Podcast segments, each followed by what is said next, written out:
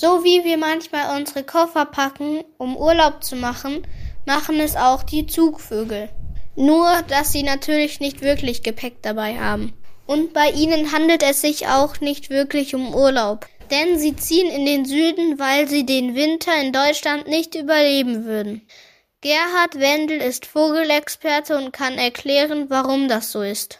In der Regel ist bei den Zugvögeln das Problem, dass sie sich um Insektenfresser handeln oder um Nahrungs Fresser, die bei uns im Winter nicht mehr vorhanden ist. Das heißt, diese Nahrung finden die Vögel nicht mehr im Winter, dann sind sie gezwungen, in den Süden aufzubrechen. Die Speisekarte ist also im winterlichen Deutschland bei weitem nicht so vielfältig wie in anderen Ländern.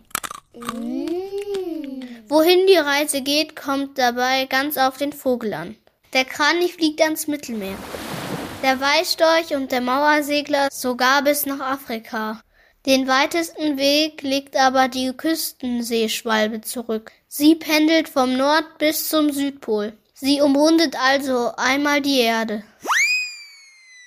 Aber wieso nehmen die Vögel immer wieder diesen langen Weg auf sich und bleiben nicht einfach in ihrem Winterquartier? In Afrika ist kontinuierlich immer dasselbe. Da gibt es also keine Jahreszeiten. Und da müssen sie sich mit den einheimischen Vögeln in Afrika die Nahrung teilen. Und daher haben sie salopp ausgedrückt beschlossen, wir ziehen im Frühjahr nach Europa. Da gibt es mengenweise zu fressen. Da können wir unsere Jungen aufziehen. Da sind die Tage sehr lang. Von in der Früh um vier bis abends um zehn kann man ununterbrochen Nahrung suchen und dementsprechend die Jungen aufziehen.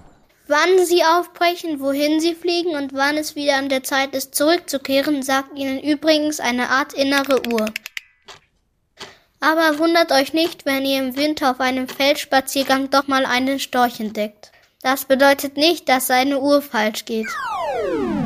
Gerhard Wendel kennt den eigentlichen Grund. Es kommt auch vor, dass Störche einfach aufgrund des Klimawandels, jetzt dass es immer wärmer wird, bei uns da bleiben und dementsprechend natürlich auch Nahrung finden. Störche fressen in der Regel hauptsächlich Mäuse und die gibt es auch im Winter ziemlich viel.